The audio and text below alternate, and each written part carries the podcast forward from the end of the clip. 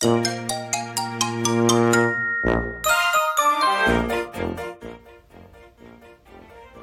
ーラジ関東。セーラジさん。はいセーラジです。今回はセーラジ3分クッキング。梨の生ハム添えですよ。セーラジさんそれってクッキングなの？まあまあまあ。クッキングっていうかいいんだよ。そのね私は料理家でもないし先生でもないから簡単なものを紹介する。なるほど。セーラジさんの言うことなら僕でもできそうだね。そうだよ。施錠くんでもできるよ。きっとね。まあ梨の皮を剥くところからかねまずね練習は。でセイライさんどうすればいいの？はい。梨の皮を剥きます。剥きます。剥きます。そして切ります種の周りを取ります。まあ普通の剥き方ですよね。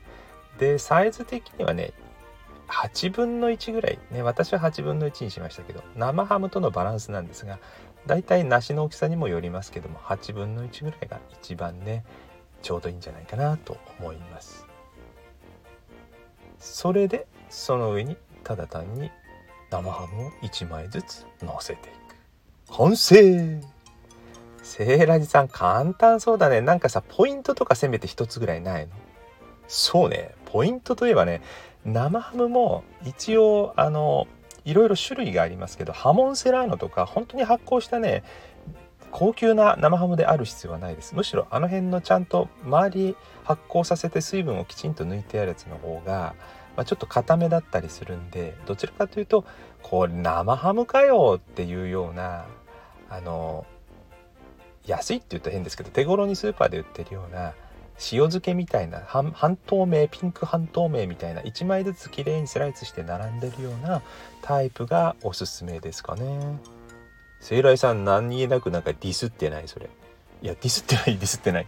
あの綺麗にカットされてるので見た目もね並べた時も綺麗ですしであの一緒に食べる前提なのでハモンセラーノとかねそのまんま食べて美味しすぎるので私はねもったいなくてね梨と一緒に食べられない。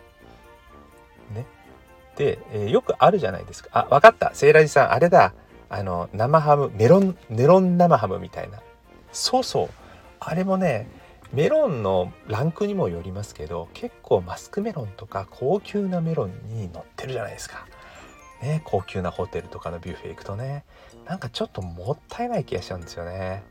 メロンだけ食べさせて、そして生ハムだけ食べさせてなんですけど、この梨とね生ハム今言ったような手頃なその辺ですぐに買える手頃な一枚一枚きれいにスライスされた生ハムと手頃な梨。この組み合わせがバランスがいいんですよ。なるほど。セイライさん。でそれをデザート？それ。うん。あのデザート私はね酒飲みなのでワインのつまみにしましたよ。ちょっとね脇にねモッツァレラチーズとかねえカマンベールでもいいですね。カマンベールなんかいいかな。白ワインとかねスパークリングにね合うと思いますよ。これはもうたまらない。でセイライさんそんな言ってるけど実際に食べてみたわけ？やりましたやりました。食べましたともほんとねちょっとあの一口で全部食べなくていいんですよ。ね少しずつねハムと、えー、梨を食べる。スイカに塩振るじゃないですか。あれと同じ感覚。